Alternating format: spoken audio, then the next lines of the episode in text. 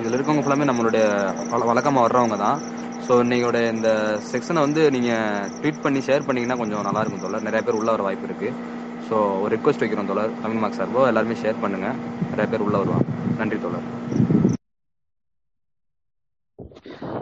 Okay சொல்ல ஏதாவது சொல்றீங்களா?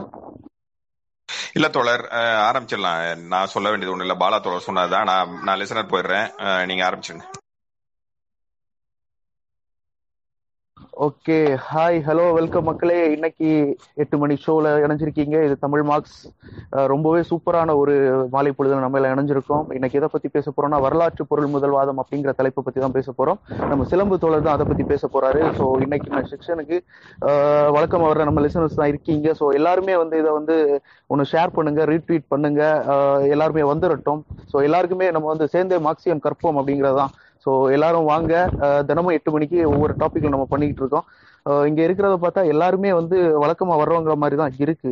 புதுசா யாரும் வந்துற மாதிரி தெரியல. தேவராஜ் அப்படிங்கிற தோழர் ஒன்னு ரெண்டு பேர் தான் வந்து புதுசா வந்திருக்கீங்க. ஸோ எல்லாருமே வந்து ரீட்வீட் பண்ணுங்க இதை ஷேர் பண்ணுங்க. மேக்சிமம் எல்லாரையும் கூப்பிட்டு வாருங்க. எல்லா எல்லா கேள்விகளையும் நம்ம இங்க டிஸ்கஸ் பண்ணுவோம் பதில் அளிப்போம் பல கருத்துக்களை பகிர்ந்துடுவோம் அப்படிங்கிறது தான் ஸோ தொடர்ந்து வாங்க. தமிழ் மார்க்ஸ் சப்ஸ்கிரைப் பண்ணுங்க.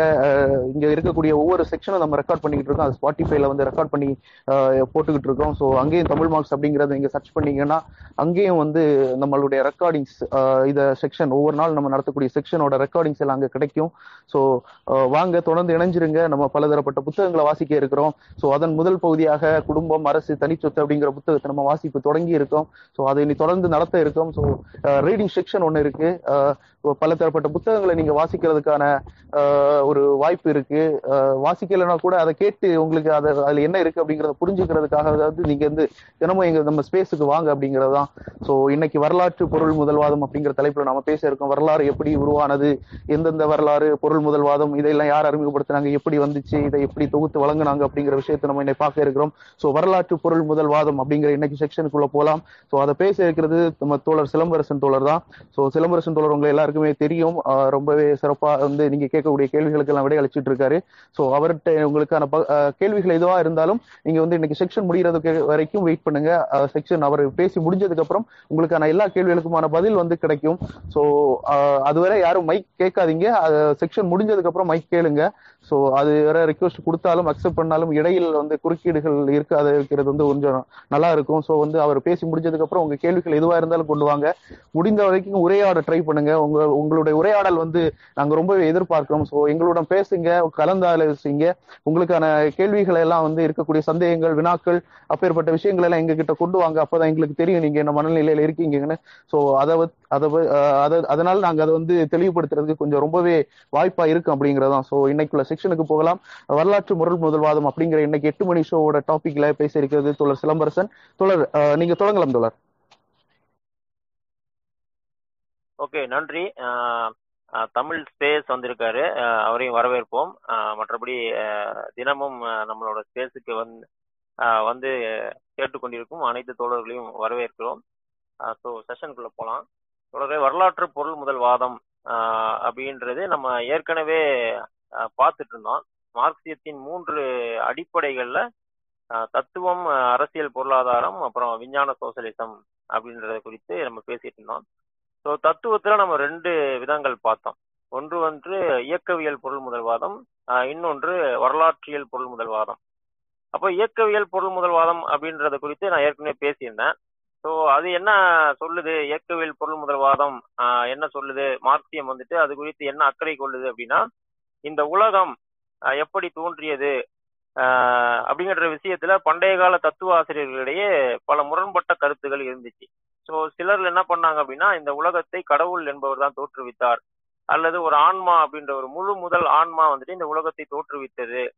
அதுதான் இயக்குகிறது. அவனின்றி ஒரு அணுவும் அசையாது அப்படின்ற கருத்துக்கள் எல்லாம் பண்டைய தத்துவாசிரியர்கள் முன்வைத்தார்கள். அவர்களுக்கு எதிராக பஞ்சபூதங்களே இந்த உலகத்தின் ஒன்றுகூடல் கூடல் அணுக்கொள்கை கடவுள் என்பவர் யாரும் கிடையாது. இந்த உலகம் இயற்கையாகவே தோன்றியது. அப்படின்றது குறித்தும் இன்னொரு சைடு இருக்க தத்துவாசிரியர்கள் பேசியதாக நாம் வந்துட்டு இயக்கவியல் பொருள் முதல்வாதத்தில் பார்த்தோம். ஸோ அப்ப அந்த இயக்கவியல் பொருள் முதல்வாதத்திற்கும் வரலாற்றியல் பொருள் முதல்வாதத்திற்கும் இடையில் இருக்கும் அந்த ஒற்றுமை என்ன? அல்லது இதுவும் அதுவும் ஒன்றா? அப்படின்னு நம்ம ஒரு கேள்வி கேட்டோம் அப்படின்னா இரண்டுக்கும் இடையிலான ஒற்றுமை என்பது இயக்கவியல் தன்மை அப்படின்றதுதான். மற்றபடி பாத்தீங்கன்னா இயக்கவியல் பொருள் முதல்வாதம் அப்படின்றது முழுக்க முழுக்க அது இயற்கையை பத்தி ஆய்வு செய்யும் ஒரு முக்கியமான கோட்பாடு. ஸோ இயற்கை எப்படி தோன்றியது? இன்னைக்கு பிக் பேங் தியரி வரைக்கும் முன் வச்சு விஞ்ஞானிகள் வாதாடிட்டு வராங்க. ஸோ என்னைக்கோ அது வந்துட்டு தத்துவ ஆசிரியர்கள் கையில் இருந்து அந்த இயற்கையில் பொருள் முதல்வாதம் அப்படின்றது இன்னைக்கு நவீன விஞ்ஞானிகளோட கையில அது போயிடுச்சு.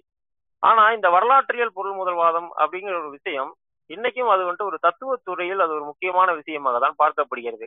இதன் மீது வந்துட்டு எந்த விஞ்ஞானிகளும் ஆஹ், பெரிதாக அக்கறை கொள்வதில்லை. குறிப்பாக சொன்னால் முழுமையாக எந்த விஞ்ஞானிகளும் நவீன சயின்டிஸ்ட் கூட இந்த வரலாற்றில் பொருள் முதல்வாதத்தின் மீது அக்கறை கொள்வதில்லை. அவர்களை பொறுத்த வரைக்கும் எல்லாமே இயற்கையை குறித்த ஆய்வு தான் ஸோ இந்த இயற்கை குறித்த ஆய்வு தான் இன்னைக்கு பல்வேறு இந்த நவீன வளர்ச்சிகளின் ஒரு முக்கிய தண்ணியாக இருக்கிறது. இன்னைக்கு நம்ம பார்க்குறோம் ஹிக்ஸ் போசான் வரைக்கும் இன்னைக்கு விஞ்ஞானிகள் கண்டுபிடிச்சிட்டாங்க.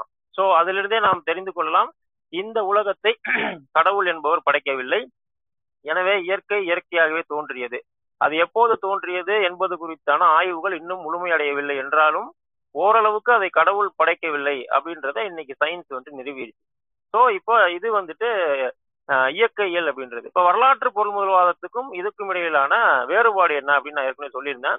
ஒண்ணுமில்லை இயற்கை என்பது மனிதனுக்கு புறத்தே உள்ள ஒரு புறப்பொருள். அது தன்னோட விதியின் அடிப்படையில் அது தானாகவே செயல்படுகிறது.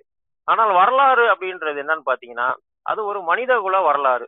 மனிதனோட சமுதாய வாழ்க்கை குறித்த வரலாறு. இந்த மனிதன் இயற்கையில் எப்போது தோன்றினான்? அவன் தோன்றிய பிறகு எப்போது சமூகமாக ஒன்று கூடினான்? சமூகமாக ஒன்று கூடிய மனிதன் இன்னைக்கு இருபத்தி ஓராம் நூற்றாண்டில் இன்றைய தேதியில் எப்படி வாழ்கிறான்? இந்த கட்டத்துக்கு எப்படி வந்து சேர்ந்தான்?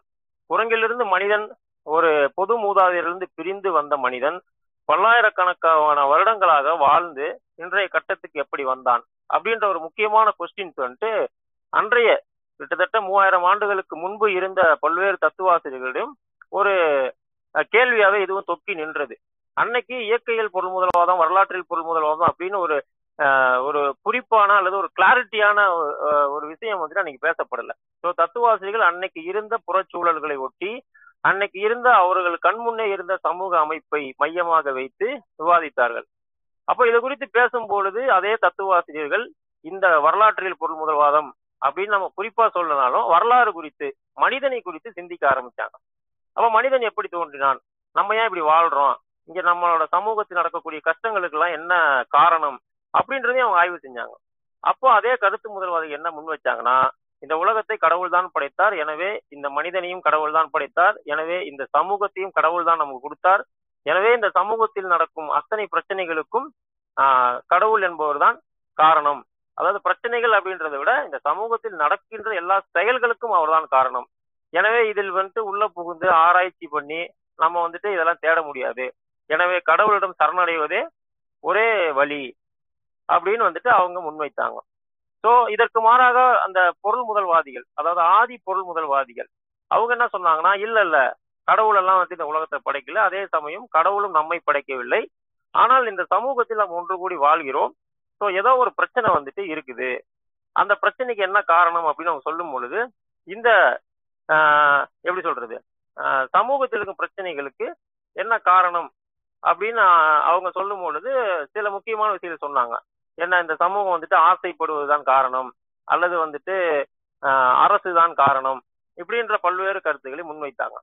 ஆனா இதையெல்லாம் தாண்டி கிட்டத்தட்ட ரெண்டாயிரத்தி ஐநூறு வருஷங்கள் தாண்டி மாசு காலத்துக்கு வரும் பொழுது மார்க்ஸ் இதை வந்துட்டு இயக்க இயலில் எப்படி இயற்கை ஒரு விதியின் அடிப்படையில் செயல்படுகிறதோ அதே போல மனிதகுல வரலாறும் ஒரு விதியின் அடிப்படையில் செயல்படுகிறது. அந்த விதியை மக்கள் தான் உருவாக்கினார்கள் என்றாலும் அது அவர்களின் சித்தத்திற்கு அப்பாற்பட்டு கைமீறி போய் அந்த விதி செயல்படுகிறது. எனவே மக்களால் உருவாக்கப்பட்ட அந்த விதி மக்களை ஆளும் ஒரு விதியாக மாறிவிட்டது அப்படின்னு அவரு முன்னறிவிக்கிறாரு. ஸோ அவர் ஒரு நான்கு கேள்விகளை வந்துட்டு முன்வைக்கிறாரு. அவர் அப்படின்னு நம்ம வேணாம் இனிமேல் மார்க்சியம் அப்படின்னு சொல்லிக்கலாம் இல்லை வரலாற்று பொருள் முதல்வாதம் அப்படின்னு வச்சுக்கலாம். ஸோ அந்த கொஸ்டின் என்ன அப்படின்னா இப்ப அழிக்கவே முடியாது என்று இருந்த அரசுகள் அதாவது நம்ம ஆதிகால அரசுகள் எவ்வாறு அழிக்கப்பட்டு வேறு ஒரு அரசு தோன்றியது. இதற்கு காரணமாக இருந்த மக்கள் புரட்சிகள் எத்தகையவை? அப்படின்னு ஒரு கொஸ்டின் அடுத்து வந்துட்டு வரலாற்றின் முறையான வளர்ச்சி போக்குகளை குலைத்த பேரழிவான திடீர் நிகழ்வுகளா? அதாவது இந்த மாதிரி திடீர் திடீர் நிகழ்வுகள் தான் இந்த வரலாற்றை மாற்றி போட்டதா? அல்லது அந்த வரலாற்றின் கடந்த கால நிகழ்வுகளில் இருந்து தோன்றி எதிர்கால நிகழ்ச்சிகளுக்கு வழிவகுத்த முறையான விளைவுகளா? அப்படின்னு ஒரு கொஸ்டின் வைக்கிறாரு. அப்ப பேராற்றல் மிக்க இந்த அரசுகளை எதிர்த்து போராடுமாறு இந்த மக்களை எது எழுச்சி விட செய்தது? ஸோ இந்த நான்கு கொஸ்டின் தான் ரொம்ப முக்கியமான கொஸ்டின் பொதுவாக வரலாறு குறித்து நம்ம படிக்கும் பொழுது என்ன படிப்போம்? சோழர்கள் வரலாறு பாண்டியர்கள் வரலாறு பல்லவர்கள் வரலாறு அப்படின்னு மன்னர்கள் குறித்த வரலாறு படிப்போம். ஆனா மக்கள்களை குறித்த வரலாறு இது வரைக்கும் யாரும் எழுதல. ஏன்னா எல்லாமே என்னன்னா மன்னர்கள் தான் இதை ஆட்சி செய்கிறார்கள் மன்னர்கள் தான் நடத்துகிறார்கள். எனவே மன்னர்களை குறித்தான ஆய்வுகளும் இந்த மாதிரி வரலாற்று ஆய்வுகளும் முன்வைக்கும் நேரத்தில் மார்க்ஸ் தான் முதல் முதலில் மக்களை குறித்து சிந்தித்தார். இப்போ மக்கள் அங்க என்ன செஞ்சாங்க? மன்னர்கள் ஆயிரம் செய்யட்டும் ஐயா. மக்கள் அங்க என்ன செஞ்சாங்க? மக்கள் தானே இந்த வரலாற்றையே மாத்துனாங்க. அப்ப அவங்க என்ன செஞ்சிருப்பாங்க? அவங்களுக்கான அந்த மனத்தின்மை எங்க இருந்து வருது? அவங்களை எப்படி இந்த விஷயங்கள் தூண்டுச்சு? இந்த அரசையே மாத்த சொல்லி அவங்கள எந்த ஒரு நிர்பந்தம் வந்துட்டு ஏற்படுத்துச்சு? அப்படின்ற கொஸ்டினை ரைஸ் பண்ணி அவர் அடிப்படையில நம்ம என்ன சொல்றாரு அப்படின்னா இது மொத்தமாவே பாத்தீங்கன்னா மக்களின் ஒட்டுமொத்த சமூக மக்களின் வாழ்வை வாழ்வை குறித்தான ஒரு முக்கிய விஷயமாக இந்த மாற்றங்கள் ஏற்பட்டுச்சு அப்படின்னு மார்க்ஸ் குறிப்பிடுறாரு. அப்ப இதுதான் அடிப்படையில முக்கியம். இனிமேல் மன்னர்கள் அல்லது சேனாதிபதிகள் இவங்க பிரச்சனை எல்லாம் நமக்கு தேவையில்லை. அடிப்படையில மக்களோட பிரச்சனை தான் தேவை. அப்ப இந்த அடிப்படையில தான் நாம வந்துட்டு சமூகத்தை வரலாற்று பொருள் முதல் அந்த அடிப்படையில் புரிஞ்சு கொள்கிறோம் இந்த அடிப்படையில் நாம வந்துட்டு இன்னைக்கு இருக்கிற சமூக அமைப்பை புரிந்து கொள்ள முயற்சி செய்யணும். அப்போ இதை இன்று நிலவக்கூடிய இந்த முதலாளித்துவ நவீன முதலாளித்துவ அல்லது குரோனிக் கேபிட்டலிஸ்ட் முதலாளித்துவத்தை இந்த அடிப்படையில் நாம் புரிந்து கொண்டால் மட்டுமே நமது சந்ததியினருக்காக இதை விட ஒரு மேம்பட்ட சமூக அமைப்பை நம்மால் மாற்றி அமைக்க முடியும் அப்படின்றதுதான் இன்னைக்கு நிதர்சனம். ஏன் அதை நம்ம சொல்றோம் அப்படின்னா இன்னைக்கு அதாவது இன்னைக்கு நம்ம வாழ்ற அமைப்புல ஒவ்வொரு தனி மனிதனோட வாழ்வும் பாத்தீங்கன்னா நம்மளோட விருப்பம் என்ன வந்தாலும் சரி நம்ம வந்துட்டு இப்படி வாழலாம் அப்படி வாழலாம் டாக்டர் ஆயிடுவேன் எது வேணாலும் சரி. ஆனா இந்த உலக வரலாற்றோட பொது போக்குன்னு ஒன்று இருக்கு தெரியுங்களா?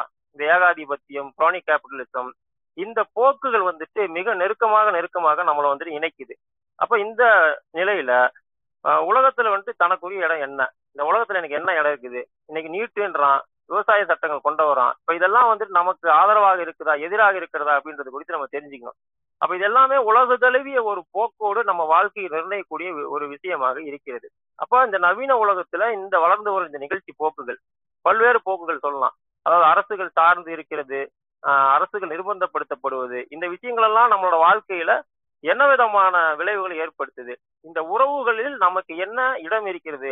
அப்படின்றத புரிந்து கொள்வதற்கு இந்த வரலாற்று பொருள் முதல்வாதம் அப்படின்றது நமக்கு பயன்படுது தொடர்களே ஸோ இது வந்துட்டு ஒரு ஒரு பிரியாம்பிள் இப்போ நம்ம நேரம் வரலாற்று பொருள் முதல்வாதத்தோட சாப்டருக்கு போயிடலாம். நான் ஏற்கனவே சொன்ன மாதிரி வரலாற்று பொருள் முதல்வாதம் உள்ளடக்கத்தில் என்ன பேசுது அப்படின்னா நாம வாழ இந்த சமுதாயத்தை அல்லது இந்த சமுதாய வாழ்வை அல்லது மனித குலத்தின் வாழ்வை அலசி ஆராய்வதுதான் இந்த வரலாற்று பொருள் முதல்வாதத்தின் உள்ளடக்கம். அப்போ இந்த சமுதாய வாழ்வு அப்படின்னு நம்ம குறிப்பிடும் பொழுது இன்னைக்கு நம்ம பார்த்தோம்னா பல்வேறு விஷயங்கள் இருக்குது. இப்போ இந்தியாவில் பார்த்தீங்கன்னா மதம் இருக்குது சாதி இருக்குது இனம் இருக்குது அரசியல் பொருளாதாரம் இருக்குது கலாச்சாரம் இருக்குது நூத்தி முப்பது கோடிக்கு மேல மக்கள் தொகை இருக்கிறாங்க. தேசிய இன பிரச்சனைகள் இருக்குது. இவ்வளவு பிரச்சனைகள் இந்த இந்த நாட்டுக்குள்ள இந்த சமுதாயத்துல இவ்வளவு பிரச்சனைகள் வந்துட்டு வரலாறோட ஒரு இணக்கமான அல்லது ஒரு ஒரு காம்ப்ளெக்சிட்டியான விஷயமா இருக்குது இல்லையா? அப்ப இதுல எதை எடுத்து ஆய்வு பண்ணுனா இந்த வரலாறை மாற்றும் விதியை நாம வந்துட்டு கண்டுபிடிக்க முடியும் அப்படின்றதான் இப்ப நம்ம கொஸ்டின் அப்ப ஏற்கனவே அதை வந்துட்டு மார்க்சியம் என்ன சொல்லுது அப்படின்னா அடிப்படையில் பொருளாதார உறவுகள் குறித்து நாம ஆய்வு செய்தால் மட்டுமே இந்த மாற்றங்களை நாம் சரியாக கண்டுபிடிக்க முடியும் அப்படின்னு அவர் வந்துட்டு சொல்றாரு. அப்ப இந்த பொருளாதார உறவுகளை குறித்து ஏன் வந்துட்டு செய்யணும் அப்படின்னு மார்க்சியம் குறிக்குது அப்படின்னா அடிப்படையில நம்மளோட வாழ்க்கைக்கும் நம்மளோட உணர்வு நிலைக்கும் இடையிலான உறவு என்ன என்ன வகையானது? நம்ம வாழ்ற இந்த சமூகத்துல நம்மளோட வாழ்க்கை நாம் ஒரு சிந்தனை போக்குல இருப்போம் இல்லையா? இது ரெண்டுத்துக்குமான உறவு நிலையை குறித்து ஆய்வு செய்வதுதான் இந்த வரலாற்று பொருள்வாதத்தின் ஒரு முக்கிய நோக்கமாக இருக்கிறது. அப்ப இதை ஆய்வு செய்வதன் மூலயமா தான் வரலாற்றுல இந்த மொத்த அமைப்புகளும் எப்படியெல்லாம் மாறி வந்தது அப்படின்றத குறித்து நம்ம பார்க்க முடியும். அப்ப இந்த பிரச்சனைகளை பரிசீலிக்கும் பொழுது ரெண்டு விஷயங்களை வந்துட்டு மார்க்சியம் தேர்ந்தெடுக்குது. ஒண்ணு வந்துட்டு புறப்பொருளுக்கும் அகப்பொருளுக்கும். அதாவது புறப்பொருள் அப்படின்னா சமூகம் அகப்பொருள் அப்படின்னா சிந்தனை. ரெண்டாவது வந்துட்டு சந்தர்ப்ப சூழ்நிலைகளுக்கும் மனிதனின் செயல்பாடுகளுக்கும்.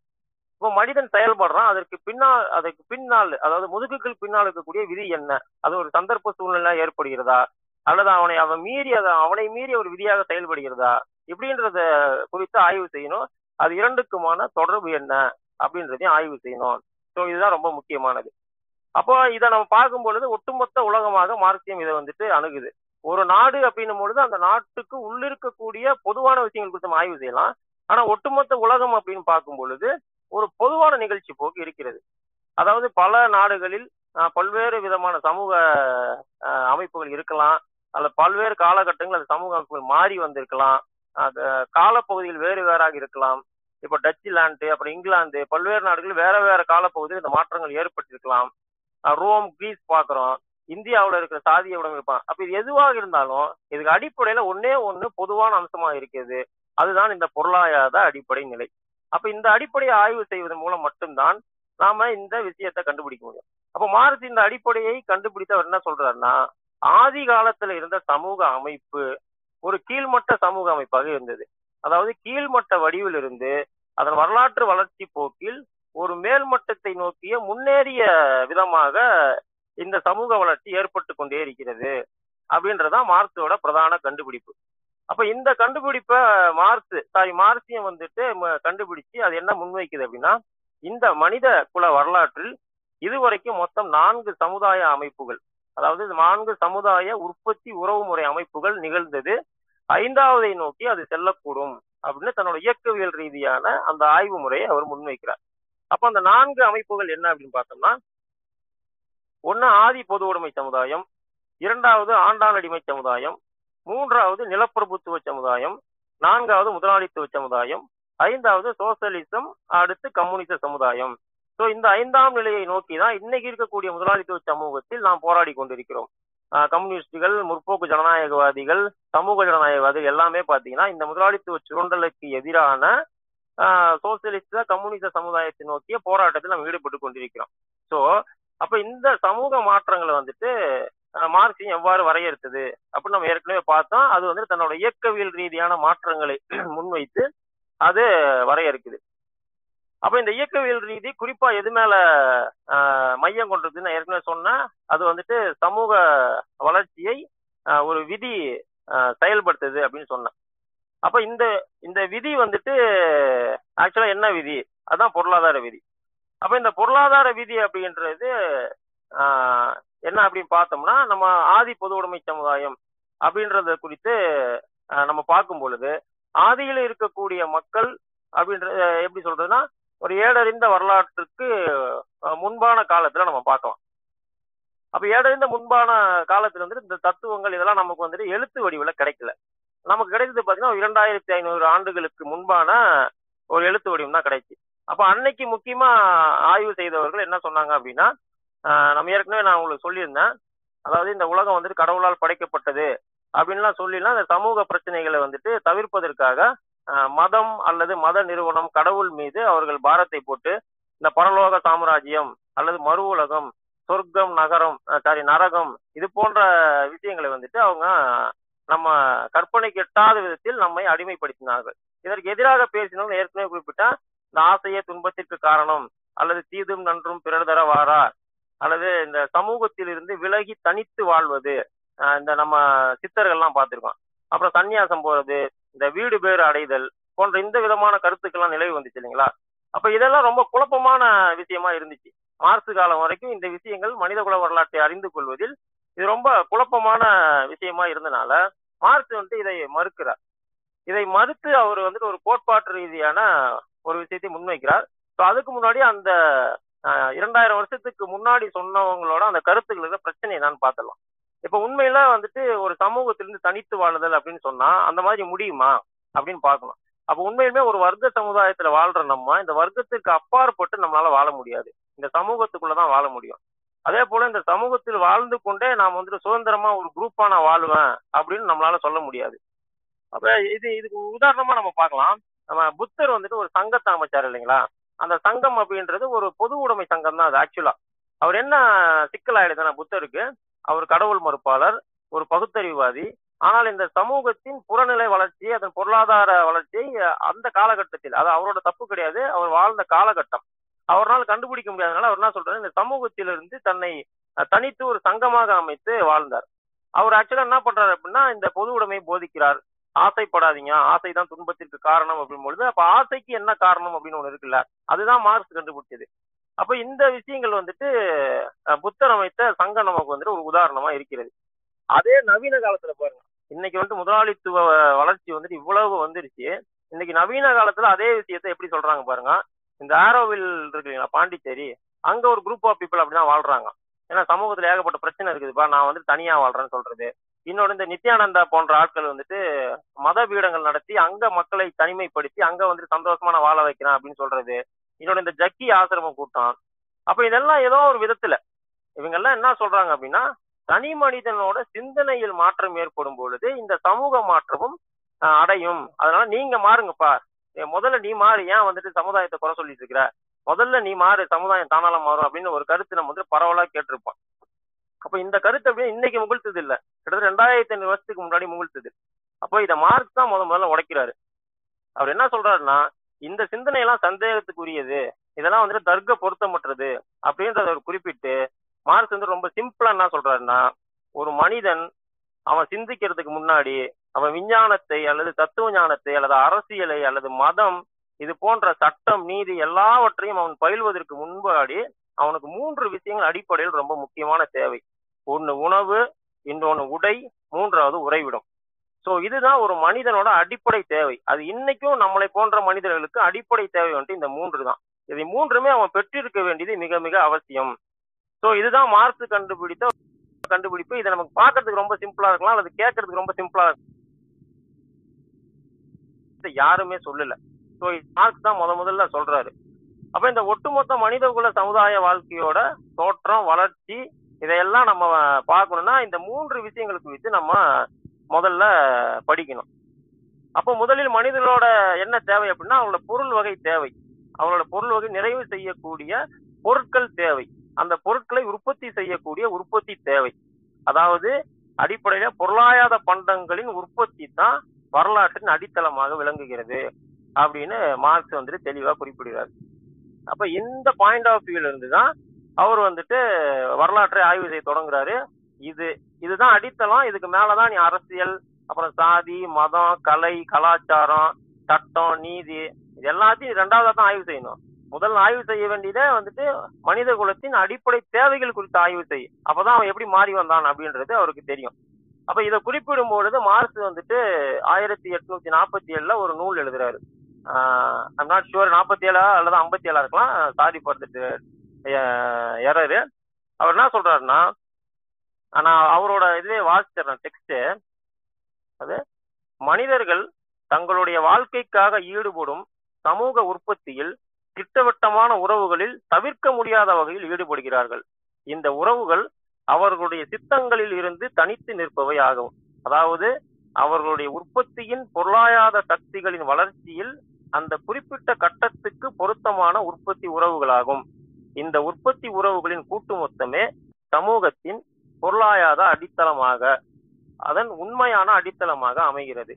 இதன் மீதுதான் சட்டம் அரசியல் கலை நீதி என்ற மேற்கட்டுமானம் எழுப்பப்பட்டு அதோடு பொருந்தக்கூடிய சமூக உணர்வின் குறிப்பிட்ட வடிவங்களும் உருவாகின்றன.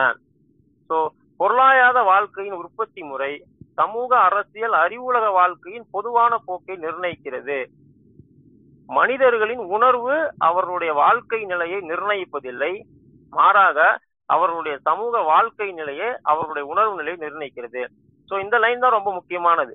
அதாவது மனிதனோட உணர்வு வந்துட்டு அவரோட வாழ்க்கையை நிர்ணயிப்பதில்லை. அவனோட வாழ்க்கை நிலை தான் அவங்க உணர்வு நிலையை நிர்ணயிக்குது அப்படின்றாரு. இது வந்துட்டு மதங்கள் சொல்வதற்கு அப்படியே ஆப்போசிட்டா இருக்கு பாருங்க. இப்போ விவேகானந்தர் என்ன சொல்லுவாரு? அல்லது அதாவது நீ நினைச்சது நடக்கும். அதனால நீ முதல்ல நினை அப்படின்னுவாங்க. அப்ப நம்ம நினைச்சதுதான் நடந்துட்டுதானா? அப்படி கிடையாது. இந்த சமூகம் தான் நம்மளோட உணர்வு நிலையே வந்துட்டு நிர்ணயிக்குது அப்படின்றதுதான் மார்க்ஸோட அடிப்படை. ஸோ இதுதான் அவர் சொல்லுவார் என்னோட ஒட்டுமொத்த ஆய்வுக்கும் இந்த கோட்பாடு தான் அடிப்படையாக நான் வந்துட்டு வைத்திருக்கிறேன் அப்படின்றத அவர் சொல்றாரு. ஸோ இந்த அடிப்படையில் நம்ம வந்துட்டு இந்த மா இந்த மாறிய நான்கு சமூகங்கள் குறித்து நம்ம பார்க்கலாம். ஸோ ஃபர்ஸ்ட் வந்துட்டு ஆதி பொது உடைமை சமூகம். இது வந்துட்டு இன்னைக்கு வந்து டிபேட்டபிளா இருந்தாலும் பொதுவாக ஒட்டுமொத்த உலக அறிஞர்களிடையே ஏற்றுக்கொள்ளப்பட்ட விஷயம் என்ன அப்படின்னா டார்வினின் இயற்கையின் அந்த உயிரினங்களின் தோற்றம் அப்படின்ற நூல் வந்த உடனே ஒரு பொது மூதாதையர்களிலிருந்து குரங்கிலிருந்து மனிதன் வந்துட்டு பிரிஞ்சு வந்தான் அப்படின்றத இன்னைக்கு பொதுவாக ஏற்றுக்கொள்கிறார்கள். மதவாதிகள் ஏற்றுக்கொள்ளனாலும் அறிவியலாளர்கள் ஏற்றுக்கொள்கிறார்கள். அப்ப இப்படி வந்த அந்த மனிதன் எப்படி வந்துட்டு அந்த குரங்கிலிருந்து அவன் வந்துட்டு வேறுபட்டான்? ஸோ இதுதான் மறுபடியும் ஒரு பில்லியன் டாலர் கொஸ்டின் அப்ப எப்படி வேறுபட்டான் அப்படின்னா ஏங்கல் தெளிவா சொல்றாரு அவன் எப்படியுமே வேறுபடல. அவனை வந்துட்டு உழைப்பு தான் அந்த மனித குரங்கிலிருந்து அவனை மனிதனாக மாற்றியது அப்படின்னு குறிப்பிடுறாரு. அப்ப உழைப்பு அப்படின்னா என்னன்னா ஒண்ணுமே இல்லை. அவன் வந்துட்டு விலங்குகளோட விலங்குகளா வாழ்ந்துட்டு இருந்தான். ஏதோ ஒரு கட்டத்தில். அது வந்து தற்செயல் நிகழ்வுகளா இருக்கலாம். அதற்கு பின்னாடி பல காரணங்கள் இருக்கலாம். ஏன்னா அது வந்துட்டு பல லட்சம் ஆண்டுகளுக்கு முன்னாடி நடந்த விஷயம். ஆனா அவன் உழைத்தான். எப்படி உழைத்தானா ஒரு குச்சி அல்லது அங்க கிடைத்த ஒரு கருவி.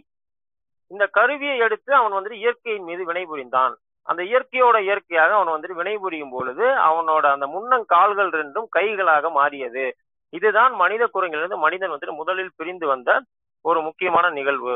அப்ப இந்த நிகழ்வு தான் அவனை மீண்டும் மீண்டும் மனிதனாக மாற்றிக்கொண்டே இருக்கிறது. எப்படி மாற்றுது அப்படின்னா அந்த குச்சி விலங்குவோட எலும்பா மாறுது. அப்புறம் அந்த எலும்பு வந்துட்டு ஒரு கல் கருவியாக மாறுது. அந்த கல் கருவி இன்னும் கூர்த்திட்டப்பட்ட கருவியாக மாறுகிறது. இதன் மூலியமாக அவன் விலங்குகளை கொள்கிறான் அதுக்கப்புறம் பாத்தீங்கன்னா நிலத்தை ஆஹ், தோ- தோண்டி வந்துட்டு விவசாயம் செய்கிறான். விவசாயம்னா நம்ம இப்ப இருக்கிற விவசாயம் நினைச்சிக்கூடாது தஞ்சை டெல்டா மாவட்டங்கள் விவசாயம் நினைச்சிக்கூடாது அது ஒரு ஆதி ஒரு விவசாயம். அது ஒரு பிற்போக்கான விவசாயம் ஒரு குறைபட்ட விவசாயம். இருந்தாலும் அந்த விவசாயம் செஞ்சான். அப்போ இவனோடு இருந்த அந்த விலங்குகள் எல்லாம் அப்படியே தங்கி விட்டன அது என்ன ஆயிடுச்சுன்னா இயற்கைக்கு அடிமையாகவே இருந்தது. இவன் இயற்கையோட அதிபதியானான் அப்படின்னு வந்துட்டு எங்கள் குறிப்பிடுவாரு. அப்ப இதுதான் முதல் முதலில் இயற்கையிலிருந்து நாம் பிளவுபட்ட ஒரு முக்கியமான நிகழ்வாகும். இதற்கு முக்கிய காரணம் என்னன்னா உழைப்பு தான். அப்ப அந்த உழைப்பை ஏன் அவன் செலுத்த வேண்டியது இருந்துச்சுன்னா மார்க்ஸ் ஏற்கனவே குறிப்பிட்ட மாதிரி உணவு உடை உறைவிடம். இந்த மூணு தான் அவனை உழைக்கவே தூண்டுச்சு. அப்ப இந்த உழைப்பு அவனை வந்துட்டு மனிதனிலிருந்து ஆஹ், மனித சாரி மனித குரங்கிலிருந்து மனிதனாக மாற்றியது அப்படின்னு அவர் வந்துட்டு சொல்றாரு. அப்ப இந்த காலங்கள் இருக்கு இல்லைங்களா இந்த காலங்களை வரலாற்று ஆசிரியர்கள் வந்துட்டு பிரிக்கிறாங்க. எப்படின்னா பழைய கற்காலம் ஆஹ், இடை கற்காலம் புதிய கற்காலம் செம்பு காலம் இரும்பு காலம் அப்படின்னு பிரிக்கிறாங்க. ஏன் இதை பிரிக்கிறாங்கன்னா இந்த ஒவ்வொரு காலகட்டத்திலும் மனிதன் மேலும் மேலும் முன்னேறுகிறான். எப்படின்னா இப்போ ஆரம்ப காலகட்டத்துல பாத்தீங்கன்னா பழைய கற்காலம் அப்படின்றது அந்த கல் கூர்மையான கூர்மை வந்து ரொம்ப கம்மியா இருக்கும் அல்லது கரடுமுரடான வடிவங்களா இருக்கும். இப்ப நம்ம தமிழகத்துல கூட இந்த மாதிரி நிறைய கற்சாதனங்கள் கற்கருவிகள் கிடைச்சிருக்குது. நம்ம சென்னைக்கு பக்கத்துல இருக்க செங்கல்பட்டு அப்புறம் பாத்தீங்கன்னா இந்த வடார்கார் மாவட்டம் ஜவ்வாது மலை ஆஹ் இது போன்ற இடங்கள்ல இந்த மாதிரி கற்கருவிகள் கிடைச்சிருக்குது. அப்ப அந்த மாதிரி ஒரு சமூகம் இருந்திருக்குது அப்படின்றது ஊர்ஜிதமாகுது. அப்ப இந்த இடத்துல அவன் என்ன பண்றான் அப்படின்னா காய்கறி கிழங்கு இந்த மாதிரி வகைகளை அவன் வந்துட்டு உண்டு வந்தாலும் கிடைக்கக்கூடிய சிறு சிறு விலங்குகளை அவன் வேட்டையாடி உண்கிறான். மற்ற விலங்குகிட்ட இருந்து தன்னை பாதுகாத்துகிறான் ஸோ இது நான் சொல்லக்கூடிய இந்த மூன்று காலங்களும் சற்றேறக்குரிய ஆஹ் இருபது லட்சம் ஆண்டுகள். இது ஒரு டிபேட்டபிள் கொஸ்டின் தான். அது இருபது லட்சமா அப்படின்றது நம்ம உறுதியா சொல்ல வேணாம். பட் அப்படி வச்சுக்கலாம். மேபி அது வந்துட்டு இன்னும் வருங்காலங்கள்ல அது தீர்க்கமான ஒரு வரையறைக்கு வரும். இப்போது இருபது லட்சம்னு வச்சுக்கலாம். அப்ப இந்த இருபது லட்சம் ஆண்டுகள் ஆகுது. இந்த மூன்று நான்கு காலகட்டம் நம்ம தாண்டி வரத்துக்கு. அப்ப முதல் கற்காலம் அப்படின்றது உண்மையிலுமே ஒரு காட்டுமிராண்டித்தனமான ஒரு வாழ்க்கை தான். அவன் வந்துட்டு விலங்குகளோட விலங்குகளா தான் இருக்கான். விலங்குகள்கிட்ட போட்டி போடுறான். இருந்தாலும் அவன் கொஞ்சம் கொஞ்சமா முன்னேறிக்கிட்டே வரான். அப்ப அந்த கற்கருவிகள் இருக்குங்களா அது மேலும் கூர்மை அடைகிறது. அப்ப எப்படி கூர்மை அடைகின்றதுன்னா இந்த உழைப்பு இருக்கு இல்லையா? இந்த கல்லை வைத்து அவன் உழைக்கும் பொழுது. நான் சொல்றதுக்கும் இந்த கடவுளுக்கும் எதுக்குமே இங்க சம்பந்தம் இல்லை. இது வந்துட்டு மனிதன் தன்னோட உணவு தேவைக்காக அன்றாட வாழ்க்கையை நடத்தி கொண்டே இருக்கிறான். நீங்க அப்படி நினைச்சுக்கோங்க. ஸோ இது எதையுமே கடவுள் செய்யல. அவனோட அடிப்படை உணவு தேவைக்காக அவன் போராடி கொண்டே இருக்கிறான் இயற்கையோடு. இயற்கையோடு போராடி கொண்டு இருக்கும் பொழுதே இயற்கையை விட்டு அவன் கொஞ்சம் கொஞ்சமா விலகி கொண்டே வந்து கொண்டே இருக்கிறான் அப்படின்றதையும் நீங்க ஞாபகம் வச்சுக்கலாம். ஸோ அப்போ அந்த கற்கருவிகள் மீண்டும் வந்துட்டு ரெண்டாவது ஸ்டேஜுக்கு மாறுது. ரெண்டாவது ஸ்டேஜுக்கு மாறும் பொழுது அவன் சிந்திக்கிறான். அப்ப இந்த கூர்மை நமக்கு பத்தாது. இதை விட ஒரு கூர்மையான கல்லை வந்துட்டு நம்ம செய்யணும் அப்படின்னும் பொழுது அவன் ஒரு கல்லை வைத்து இன்னொரு கல்லை கூர்மை திட்ட முயற்சிக்கிறான். அப்ப இதுவும் ஒரு உழைப்பு தான் இந்த உழைப்பு மறுபடியும் மனித சிந்தனையை மேம்படுத்துகிறது. ஒரு புதிய கற்கருவியை அது அவனுக்கு கொடுக்கிறது. அப்ப இன்னும் கூர்மையான ஒரு கற்க கற்கருவியை கண்டுபிடிக்கும் போது அது இடைக்க இடை ஆஹ், கற்காலம் அப்படின்னு வரலாற்று ஆசிரியர் குறிப்பிடுறாங்க. அப்ப இந்த கட்டம் வந்தோன்னா அவன் வந்து விலங்குகளை எவ்வாறு எதிர்கொள்வது இயற்கை குறித்த புரிதல் இதையெல்லாம் பெருக்கிறான். அடுத்து வந்துட்டு புதிய கற்காலத்துக்கு வந்துடுறான். இந்த புதிய கற்காலத்தில் ஆங்காங்கே வந்துட்டு அந்த வில் அம்பு போன்ற விஷயங்கள்லாம் அவன் வந்துட்டு ஆஹ், கண்டுபிடிச்சிடறான். அப்ப எப்படி கண்டுபிடிக்கிறான் அப்படின்னா முதல்ல அந்த கல் கூர்மையா இருந்துச்சு இல்லைங்களா? அந்த கூர்மையை வைத்து தான் அடுத்தடுத்து அவன் வந்துட்டு கூர்மையான ஆயுதங்களை தயாரித்து கொண்டே இருக்கிறான். இது உழைப்பு பிளஸ் சிந்தனை பிளஸ் உழைப்பு பிளஸ் சிந்தனை அப்படின்னு இந்த இரண்டுக்குமான ஆஹ், எப்படி சொல்றது ஒத்திசைவு அப்படின்னு நம்ம சொல்லலாம். அப்ப இந்த ரெண்டு விஷயங்களும் தான் மனிதனை மீண்டும் மீண்டும் மனிதனாக்கி கொண்டே வருகிறது. இயற்கையிலிருந்து அவனை வந்துட்டு ஒதுக்கிக்கிட்டே வருது. அடுத்து வந்துட்டு இது எல்லாமே நான் சொல்றது எல்லாமே ஆதி பொது உடைமை சமூகம். இங்க அரசு இல்ல குடும்பம் கிடையாது அதுக்கப்புறம் வந்துட்டு கலை கலாச்சாரம் கிடையாது உடை கிடையாது எதுவுமே கிடையாது. அவன் ஒரு காட்டுமிராண்டி நிலையில் வாழ்ந்து கொண்டிருக்கிறான். அடுத்து வந்து செம்பு கற்காலம் அப்படி செம்பு காலம் அப்படின்னு நம்ம வந்தோம்னா அவன் வந்துட்டு பூமியிலிருந்து அது போன்ற ஒரு உலோகத்தை கண்டுபிடித்து விடுகிறான். இது ஒரு புதிய புரட்சியை ஏற்படுத்துகிறது. ஒரு சற்றேறக்குறைய இது பாத்தீங்கன்னா பத்து லட்சம் ஆண்டுகள் அப்படின்னு வரையறுக்கிறாங்க. இது ஒரு புதிய புரட்சி ஏற்பட்டு என்ன பண்ணா கல்லை விட செம்பு இன்னும் கொஞ்சம் அவனுக்கு வந்துட்டு உதவுது. மண்ணை தோண்டுவதற்கு அல்லது மரத்தை வெட்டுவதற்கு குடில் அமைப்பதற்கு இது போன்ற விஷயங்களுக்கு இந்த செம்பு அப்படின்றது அவனுக்கு ரொம்ப உதவியா இருக்குது. ஸோ இந்த காலகட்டங்கள்ல அவன் கொஞ்சம் நாகரிக கட்டத்துக்கு வந்துடுறான். மரம் செடி கொடிகள் இருக்க நாறுகளை எடுத்து அவன் வந்துட்டு உடை தைக்க ஆரம்பிக்கிறான். தட்பவெப்ப சூழல்கள் வந்துட்டு அவன் மேல பாதிப்பை ஏற்படுத்துது. அவன் மீண்டும் இயற்கையை இன்னும் ஆழமாக புரிந்து கொள்கிறான். நெருப்பை கண்டுபிடிச்சிடுறான். அப்ப இதெல்லாம் பார்த்தீங்கன்னா வரலாற்று வழியில அவன் அடுத்தடுத்து கண்டுபிடிச்சிக்கிட்டே வரான். இது எல்லாத்துக்கும் அடிப்படை காரணம் என்னன்னா அவன் உணவு தேவை அவன் வாழ்ந்தாக வேண்டும் அவன் வந்துட்டு அங்க சர்வவில் பண்ணியாக வேண்டும் அதே சமயம் இயற்கையிலிருந்து அவன் தூர ஒதுங்கி கொண்டே வந்து கொண்டே இருக்கிறான். அடுத்து வந்துட்டு இரும்பு காலம் இதுதான் உண்மையிலுமே ரொம்ப புரட்சிகரமான காலம். ஏன்னா செம்பு அப்படின்றது ரொம்ப கம்மியா கிடைக்கக்கூடியது. அது வந்துட்டு சீக்கிரம் அந்த உடையக்கூடிய தன்மையுடையது. இரும்பு வந்த உடனே ஒரு மிகப்பெரிய புரட்சி ஏற்பட்டுருது. இப்ப இரும்பு வந்த உடனேயே விவசாயம் அப்படின்றது இன்னும் கொஞ்சம் மேம்பாடு அடையுது. இந்த மேம்பாடு அடையும் பொழுது விவசாய உற்பத்தி கொஞ்சம் அதிகமாகுது. சமூகம் வந்துட்டு கொஞ்சம் வளர்ச்சி பெறுகுது. விவசாய காலகட்டத்தில் காட்டில் இருந்தும் விலங்குகளை அவன் பழக்க ஆரம்பிக்கிறான். ஏனால் விவசாய தேவைக்காக தன்னோட உணவு தேவைக்காக இந்த காட்டு விலங்குகளை அவன் பழக்கிறான். அப்ப அறிவியல் என்ன சொல்லுதுன்னா இன்னைக்கு நம்ம கூட இருக்கக்கூடிய எல்லா விலங்குகளும் நாய் அதுக்கப்புறம் பூனை மாடு ஆடு குதிரை இதெல்லாமே ஒரு காலத்துல காட்டு விலங்கா இருந்தது. அதை வந்து நம்ம பழக்கிறோம். ஸோ அப்படி பழக்கும் பொழுது இந்த சமூக குழுக்கள் வளர்ச்சி அடையுது இல்லைங்களா? இது எல்லா இடத்துலையும் அல்லது அருகமையில் இருக்க எல்லா குழுக்களும் ஒரே சமச்சீரான வளர்ச்சி அடையவில்லை அப்படின்றத நம்ம முதல்ல பார்த்துக்கணும். ஏன்னா எந்த இனக்குழு எந்த கருவியை முதலில் கண்டுபிடிக்குதோ அல்லது எந்த ஆயுதத்தை முதல்ல அவங்க எடுக்கிறாங்களோ செம்பு எடுத்தாங்களா அல்லது இரும்பு எடுத்தாங்களா அப்படின்றது வைத்து தான் இந்த வளர்ச்சி அப்படின்றது சாத்தியப்படும். நம்ம உதாரணத்துக்கு சொல்லுவாங்க நம்ம சிந்து சமொழி நாகரிகத்தில் இருந்தவர்கள் இரும்பை பார்த்ததே கிடையாது. அப்படின்றத குறித்து நமக்கு சொல்லுவாங்க. அப்ப அது வரைக்கும் அவங்க இரும்பை பார்த்ததே கிடையாது. அவங்க செம்பு காலத்தோட தான் இருந்திருக்காங்க.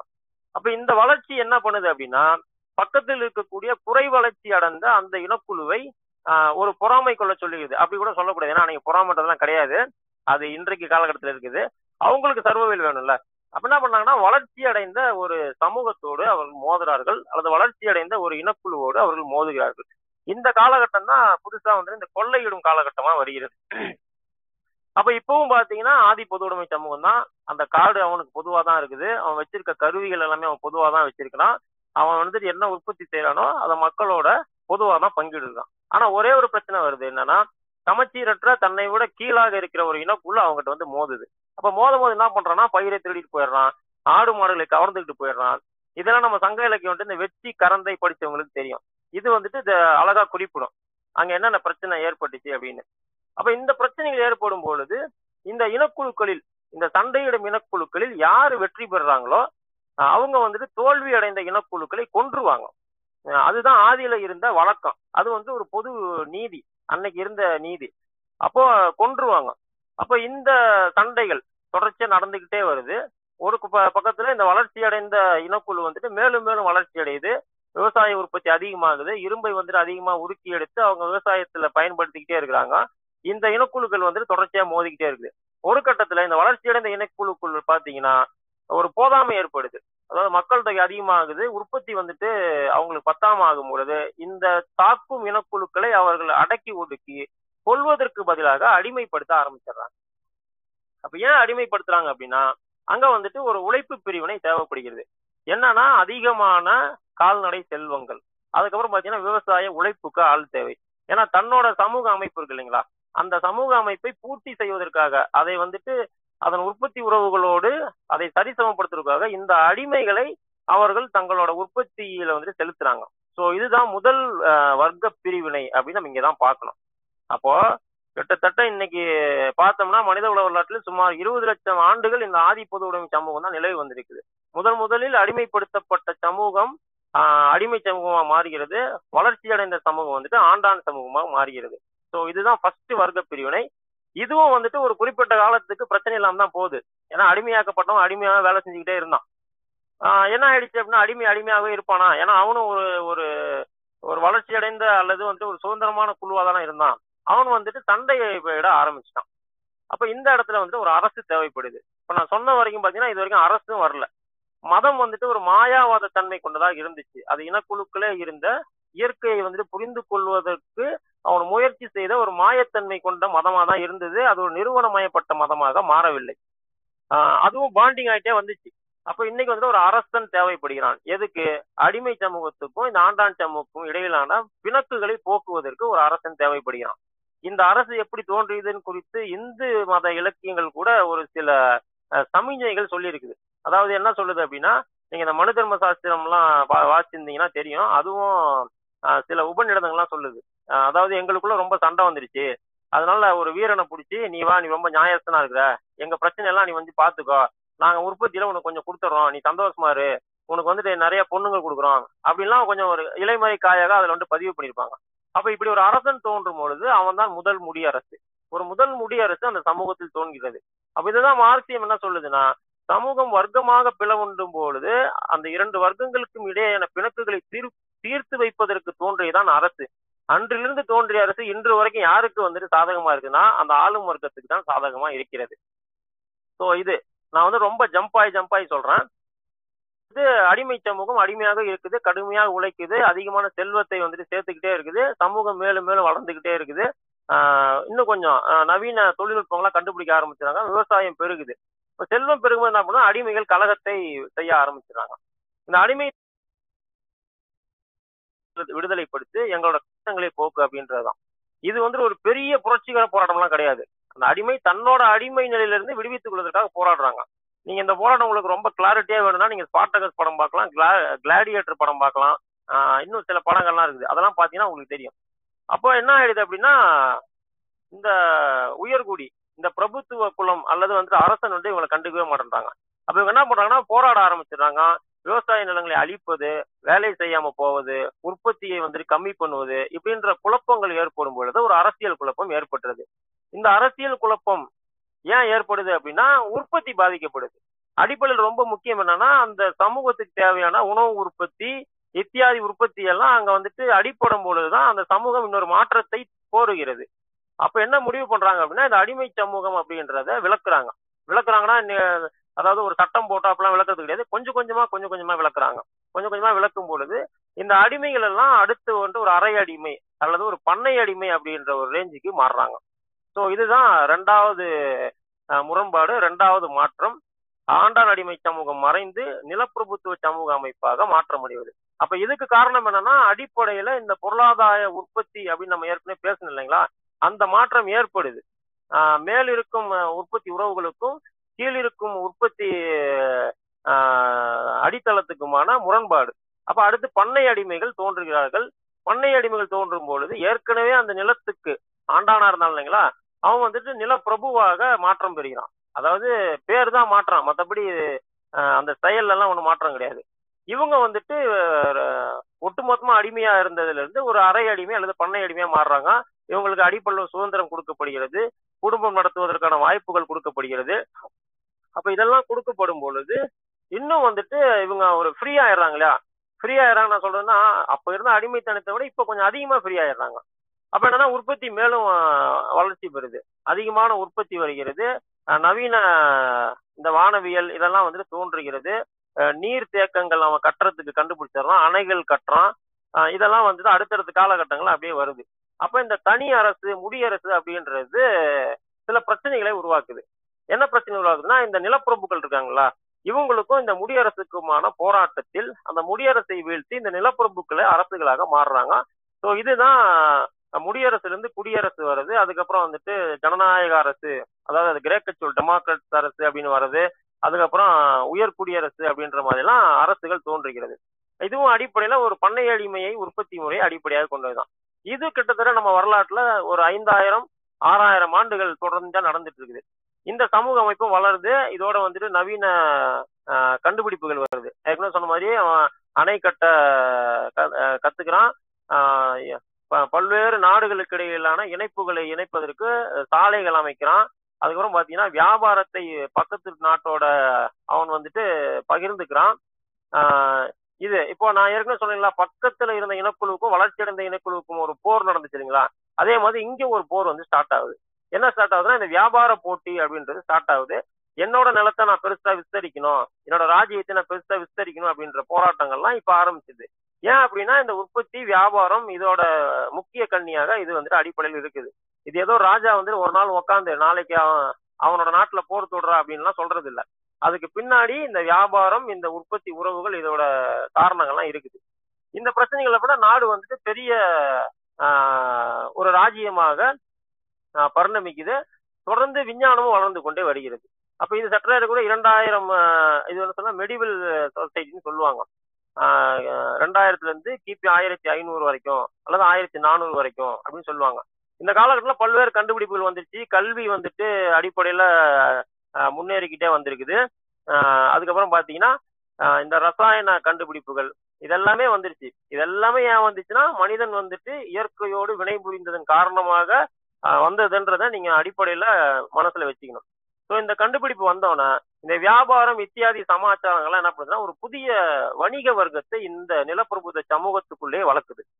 அப்ப இந்த வணிக வர்க்கம் என்ன செய்யுது அப்படின்னா தன்னோட நாட்டுல இருக்கிற அதாவது தன்னோட நிலப்பரப்புல இருக்கிற உற்பத்தி பொருட்களை எடுத்துக்கொண்டு போய் பக்கத்துல இருக்கிற நில பரப்புல இருக்கிற மக்களுக்கு விற்பனை செய்வது. இது கிட்டத்தட்ட பாத்தீங்கன்னா ஒரு நானூறு ஆண்டு காலம் இந்த வணிக வர்க்கம் அப்படின்றது ஒரு மிகப்பெரிய வளர்ச்சி அடைந்து வந்து நிலப்பிரபு அரசுகளுக்கு சமமான ஒரு பணம்பலம் பொருந்திய ஒரு வணிக வர்க்கமாக இது வளர்ச்சி அடைந்திருக்கு. இதுக்கிடையில இந்த இயந்திரவியல் இந்த விஞ்ஞான வளர்ச்சி அடைந்தே வந்துருக்கு பாருங்க. ஆதியில் இருந்த வானவியல் இருந்து அதுக்கப்புறம் ஆஹ், இந்த ரசாயனவியல் இதெல்லாம் கண்டுபிடிச்சதுக்கு அப்புறம் இந்த இயந்திரவியல் வளர்ச்சி அடையும் பொழுது ஏற்கனவே நிலப்பிரபுத்த சமூக அமைப்புல இருக்கும் இந்த பற்றை தொழில் இப்ப நம்ம ஊர்ல இருந்திருக்கு பாருங்க. இந்த கொல்லர் அதுக்கப்புறம் பாத்தீங்கன்னா தச்சரு நெசவு ஆஹ், அதுக்கப்புறம் என்ன சொல்றது இந்த ஆஹ், இந்த மண்பானை. ஸோ இந்த மாதிரி சின்ன சின்ன சின்ன சின்ன தொழில்கள்லாம் என்ன பண்ணுதுன்னா இந்த முதலாளித்துவ வணிகம் ஆஹ் அது முதலாளித்துவம்னு சொல்லக்கூடாது ஒரு வணிக வர்க்கத்துக்கான பொருள்களை உற்பத்தி செய்து கொடுத்து அது வியாபாரம் செய்ய சொல்லும் பொழுது இவங்க நவீன இயந்திர தொழில் கண்டுபிடிக்கும் பொழுது இந்த விற்பனை அப்படின்றது இவங்களுக்கு அதிகமா தேவைப்படுது. அல்லது பொருட்கள் அதிகமா தேவைப்படும் பொழுது இந்த நவீன இயந்திர வளர்ச்சியை இந்த வணிக வர்க்கம் கை கைக்கொண்டு கை கொண்டு நிலப்பிரபுத்துவ சமூக அமைப்புக்குள்ளேயே ஒரு புதிய உற்பத்தி முறையை அது வந்துட்டு உருவாக்குது.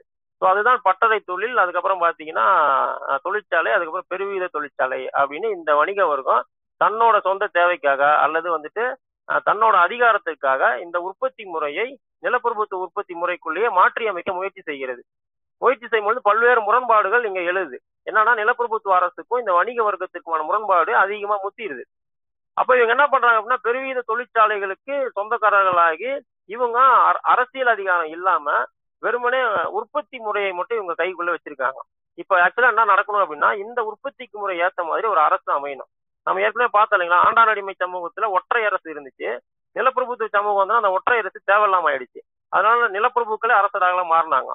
இப்போ வந்துட்டு முதலாளித்துவ உற்பத்தி முறையில் முதலாளித்துவ உற்பத்தி முறையை சீர்படுத்தும் ஒழுங்குபடுத்தும் இந்த வணிக வர்க்கம் ஆகவே முதலாளித்துவ வர்க்கம் இப்ப அவங்களுக்கு தேவையான அரசு ஏற்படுத்தி ஆகணும்.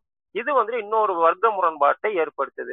யாருக்கு? நிலப்பிரபுத்துவ அரசுக்கும் அல்லது நிலப்பிரபுத்துவ உற்பத்தி முறைக்கும் இந்த முதலாளித்துவ உற்பத்தி முறைக்குமான ஒரு முரண்பாட்டை ஏற்படுத்துது. இதில் நடந்த போர்கள் தான் நம்ம பார்க்குறோம் என்ன பிரெஞ்சு புரட்சி பாக்குறோம். அதுக்கப்புறம் பார்த்தீங்கன்னா இங்கிலாந்துல பார்க்குறோம் நார்வே டென்மார்க்ல பார்க்குறோம் பிரான்ஸ்ல பார்க்குறோம் இதுல வந்துட்டு முதல்ல நடந்தது நார்வே டென்மார்க் தான். ஆயிரத்தி ஐநூத்தி அறுபத்தி ஆறுல இந்த முதலாளித்துவ புரட்சி நடக்குது. அப்புறம் இங்கிலாந்துல வந்துட்டு ஆயிரத்தி அறுநூத்தி நாற்பத்தி ஒண்ணுல இருந்து ஆயிரத்தி அறுநூத்தி ஐம்பத்தி ரெண்டு வரைக்கும் நடக்குது. அமெரிக்கால ஆயிரத்தி எழுநூத்தி எழுபத்தி ஐந்துல இருந்து ஆயிரத்தி எழுநூத்தி எண்பத்தி மூணு வரைக்கும் நடக்குது. பிரான்ஸ்ல செவன்டீன் எயிட்டி நைன் நமக்கு தெரியும் பிரெஞ்சு புரட்சி. அப்ப இந்த புரட்சிகள் நடந்து இந்த நிலப்பிரபுக்கு அரசுகள் தூக்கி எறியப்பட்டு முதலாளித்துவ பாராளுமன்ற செட்டப் வந்துட்டு வருது. இப்ப இதெல்லாம் வந்து மேல நடந்த மாற்றங்கள் தான் ஆனா இதுக்கு கீழே இந்த உள்ளுக்குள்ள இருக்கிற மாற்றங்களை சொன்னோம் பாத்தீங்களா? இந்த உள்ளுக்குள்ளே ஒரு முரண்பாடு உற்பத்தி உறவு முறை மாறுவது இந்த மாற்றங்கள் தான் இந்த அரசுகள் மாறுவதற்கான ஒரு முக்கியமான காரணமாக இருக்கிறது. அதனாலதான் மார்க்ஸ் வந்து அடிப்படையில பொருள் முதல்வாதம் வரலாற்றில் பொருள் முதல்வாதம் ஏன் சொன்னார்னா மனிதனின் அடிப்படை தேவைக்கு அவன் ஏதோ ஒரு ஒரு தவிர்க்க முடியாத வகையில் ஒரு உற்பத்தி உறவை வந்து அவன் உருவாக்குறான். அந்த உற்பத்தி உறவு முறை தான் அவனை இயக்கவே வைக்குது. அந்த இயக்கம் தான் இத்தியாதி அரசு மதம் சட்டம் நீதி நெறி எல்லாத்தையும் மாத்துது. அப்போ இந்த மக்கள் தான் இது வந்துட்டு ஒட்டுமொத்த இந்த வரலாறையும் டிரைவ் பண்றாங்க. அந்த டிரைவ் பண்றதுக்கான விதி வந்துட்டு அடிப்படையில பொருளாதார விதியாக இருக்குது அப்படின்னு அவர் வந்துட்டு குறிப்பிடுறாரு. இப்போ இந்த முதலாளித்துவம் வளர்ந்து வந்த உடனே ஏற்கனவே நிலப்பிரபுத்துவ அமைப்பில் பண்ணை அடிமைகளாக இருந்த அந்த அந்த அடிமை வர்க்கம் இருக்கு இல்லைங்களா அது வந்துட்டு பாட்டாளி வர்க்கமாக மாற்றம் பெறுகிறது. இதை முதலாளித்துவ வர்க்கம் வெகு சீக்கிரமாகவே செஞ்சிருது. இப்ப இந்த பாட்டாளி வர்க்கத்துக்கும் முதலாளித்துவ வர்க்கத்துக்குமான முரண்பாடு ஸ்டார்ட் ஆயிடுது. ஸோ இது வந்துட்டு எக்ஸாக்டா மார்க்ஸோட காலத்துல ரொம்ப கிளாரிட்டியா தெரியுது. இந்த ரெண்டு வர்க்கத்துக்குமான முரண்பாடு வந்துட்டு கிறிஸ்டல் கிளியரா தெரியுது. ஸோ இந்த ரெண்டு வர்க்கத்துக்குமான முரண்பாடு எங்க போய் முடியும் அப்படின்னும் பொழுது முதலாளித்துவ சமூகத்தை குறித்து மார்க்ஸ் ஆய்வு செய்யும் பொழுது இது ஏற்கனவே இருந்த நிலப்பிரபுத்துவ ஆண்டான் அடிமை அல்லது ஆதி பொதுவுடை சமுதாயம் இந்த மாற்றங்கள் எல்லாத்தையும் விடவும் மிகப்பெரிய மாற்றத்தை இந்த முதலாளித்துவ சமூகம் உருவாக்கும். இதை உருவாக்கும் பொழுது ஏற்கனவே இருந்த இந்த வர்க்க அமைப்புகளை இது வந்துட்டு இரண்டு பெரும் பிரிவுகளாக பிரிச்சிரும். அதாவது நிலப்பிரபுத்துவ சமூக அமைப்புல நிலப்பிரபு இருப்பாரு. அப்புறம் வந்துட்டு பார்த்தீங்கன்னா அரசர் இருப்பாரு. அதுக்கப்புறம் பாத்தீங்கன்னா இன்னொரு நிலப்பிரபுத்துவ கூடவே வந்துட்டு ஜாயிண்ட் அடிச்சுக்கொண்ட பிரபுத்துவ குலங்கள்லாம் இருக்கும். இந்த மாதிரி நிறைய வர்க்கம் இருக்கும். ஆனா முதலாளித்துவ சமூகத்துல இந்த மாதிரி இத்தியாதி எவனுமே இருக்க மாட்டான். ஒன்னு முதலாளி இருப்பான் இன்னொன்னு தொழிலாளி இருப்பான். அவன் முதலாளியை அண்டி பிழைப்பது மட்டுமே அவனுக்கு வாழ்க்கையாக மாற்றிவிடும். அப்படின்னு வந்துட்டு மார்க் சொல்லுவார். ஸோ அதுதான் இன்னைக்கு நடந்துகிட்டு வருது. இன்னைக்கு வந்துட்டு ஒட்டுமொத்த முதலாளித்துவம் வளர்ச்சி அடைந்த நாடுகள்ல பார்த்தோம்னா ஒன்னு பாட்டாளி இருப்பாரு இன்னொன்று முதலாளி இருப்பாரு. இந்த இடைப்பட்டல் இருக்கிற இந்த சின்ன சின்ன வர்க்கங்கள்லாம் போற போக பார்த்துல பார்த்தீங்கன்னா பாட்டாளி வர்க்கமா மாறிடும். இப்போ இந்த இரண்டு இந்த இரண்டு வர்க்கங்களுக்கு இடையிலான முரண்பாடு எக்ஸாக்டா எங்க தெரியுது அப்படின்னா இந்த உற்பத்தி முறையில தெரியுது. அப்ப இந்த உற்பத்தி முறை எப்படியாப்பட்ட உற்பத்தி முறை அப்படின்னா இதுவும் ஒரு வகையில் சுரண்டல் உற்பத்தி முறை தான் எப்படி வந்துட்டு நிலப்பிரபுத்துவ பண்ணையடிமை சுரண்டனானோ ஆண்டான் வந்துட்டு அடிமையை சுரண்டனானோ இந்த அடிமை இந்த- சுரண்டல் முறை நவீன முதலாளித்துவ உற்பத்தி முறையில் ஒரு புதிய சுரண்டல் அமைப்பாக இருக்கிறது. இந்த முரண்பாடு முற்றி இது வந்துட்டு பாட்டாளி வர்க்கம் முதலாளித்துவ வர்க்கத்தை தூக்கி அறிந்து ஒரு சோசியலிச சமூக அமைப்புக்கு இது நிச்சயமா நகரும். இது வந்துட்டு நகர்வது இது நகர்வது மட்டுமல்ல இந்த உற்பத்தி விதி இருக்கு இல்லைங்களா? மார்க்சில கண்டுபிடிச்சாருங்களா? இந்த உற்பத்தி விதியை மனிதர்கள் சரியாக கையாண்டார்கள் என்றால் நிச்சயமாக ஒரு கம்யூனிச சமூகத்தை நோக்கி போக முடியும். அப்ப ஆதியில் வாழ்ந்த ஒரு ஒரு பொதுவான ஒரு பொதுவுடைமை சமூக அமைப்பாக தங்களை தாங்களே மனிதர்கள் கட்டமைத்துக் கொள்ள முடியும் அப்படின்னு மார்க்ஸ் முடிக்கிறாரு. சோ இப்ப இதுல இருந்து நம்ம என்ன தெரிஞ்சுக்கணும்னா இந்த வரலாற்றை மன்னர்களோ அல்லது வந்துட்டு மதகுருமார்களோ அல்லது சேனாதிபதிகளோ அல்லது மோடியோ அல்லது ட்ரம்ப்போ பைடனோ போரிஸ் ஜான்சனோ அல்லது யாருமே வந்துட்டு உட்காந்து இயக்கிறது கிடையாது. இது அடிப்படையில மக்கள் ஒருவரோடு ஒருவர் உறவு கொள்வது. ஒரு உற்பத்தியின் மூலமாக உறவு கொள்வதின் வழியே தான் இந்த வரலாறு டிரைவ் ஆயிட்டு இருக்குது. அப்ப இதோட விதி அடிப்படையில பொருளாதார உற்பத்தி உறவுகள்ல மறைந்து கிடைக்கிறது. அதை கண்டுபிடித்து அவர் வந்து மூலதனம் அப்படின்ற ஒரு பிக் ஒரு பெரிய நூல்ல அவர் வந்து வெளியிடுறாரு. அதை தெரிந்து கொள்வதன் மூலம் நாம் நமது சந்ததியினருக்கு ஒரு இது இதை விட ஒரு மேம்பட்ட சமூகத்தை நம்மளால படைக்க முடியும் அப்படின்னு அவர் வந்துட்டு மார்க்ஸ் வந்துட்டு சொல்றாரு. சோ இதுதான் வரலாற்று பொருள் முதல்வாதம். அதாவது வரலாறை பொருள் முதல்வாத கண்ணோட்டத்தின் அடிப்படையில் அணுகும் பொழுது நாம் இந்த சமூகத்தின் சமூகத்தில் நடக்கக்கூடிய பிரச்சனைகளையும் நாம் தெரிஞ்சுக்கலாம். சோ இப்போ இதெல்லாம் மாறிச்சு இல்லைங்களா? அப்ப மதம் எப்படி மாறிச்சு? குடும்ப அமைப்பு எப்படி மாறிச்சு? அப்படின்னு ஒரு சின்ன ஒரு டூ மினிட்ஸ்ல பார்த்தலாம். ஆல்ரெடி டைம் ஆயிடுச்சு. இப்ப மதம் எப்படி மாறிச்சு? ஆதி பொது உடைமை சமுதாயத்துல மாயாவாத தன்மை கொண்ட மதமா இருந்தது. அதுக்கப்புறம் ஆண்டாளுமை சமூகத்துல அரசனே மத அதாவது கடவுளின் அவதாரமாக. இதெல்லாம் வந்துட்டு காலங்காலமாக மேல் மட்டத்தில் கட்டமைப்பட்ட கருத்துக்களின் வழியாக இது நிலைநிறுத்தப்பட்டது. அதுக்கப்புறம் அந்த அரசன் எல்லாம் தூக்கி போட்டாச்சு. இன்னைக்கு ராஜராஜன் எல்லாம் வச்சு கிளிகள்னு கிளிக்கிறோம் ஆனா ஒரு காலத்துல கடவுளா இருந்தாரு அவரு. இன்னைக்கு அவருக்கு மதிப்பே கிடையாது. ரைட் அப்போ அன்னைக்கு அவர் தான் பெரிய ஆளு. அன்னைக்கு அவர் தான் கடவுள். அவர் கடவுளின் உருவமாக இருந்தார். ஓகேங்களா? அன்னைக்கு அது பெரிய விஷயமா இருந்துச்சு. இன்னைக்கு அப்படி கிடையாது. அடுத்து என்ன ஆகுது? அடுத்து பாத்தீங்கன்னா அரசர்கள் இல்லாம தனி ஒரு ஒரு காடு அதாவது கண்ணுக்கே தெரியாத ஒரு காடு வந்துட்டு வந்துட்டாரு. அப்ப அவரை கட்டமைச்சாங்க. இன்னைக்கு அவருக்கே எக்ஸிஸ்டிங் கிடையாது. சயின்ஸ் வந்துட்டு தெளிவா சொல்லிடுச்சு அப்ப குடும்பம் அப்படின்னு பார்க்கும் பொழுது ஆதி பொது உடைமை சமூகத்துல குடும்ப அமைப்பு அப்படின்றது கிடையாது. ஏன்னா அன்னைக்கு அது தேவையில்ல. எல்லா மக்களும் கூட்டாக வாழ்ந்தாங்க. கூட்டாக குடும்பம் நடத்துனாங்க. கூட்டாக குழந்தை பெற்றுக்கிட்டாங்க. எல்லா இந்த சமூகத்தோட குழந்தையா இருந்துச்சு. சமூகத்தோட பிரதிநிதியா இருந்தாங்க.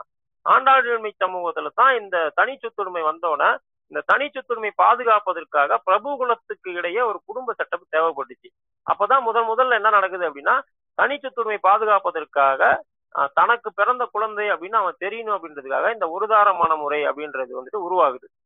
ரைட் அப்ப இந்த ஒருதார மனமுறை அப்படின்றது இன்னைக்கு வரைக்கும் டிரைவ் ஆகுது. ஆனா பழைய குடும்ப அமைப்பு முறை மாதிரி இல்லாம இது மேலும் மேலும் வளர்ச்சி பெற்ற ஒரு குடும்ப அமைப்பாக இன்னைக்கு முதலாளித்துவ சமூகத்தில் இருக்குது.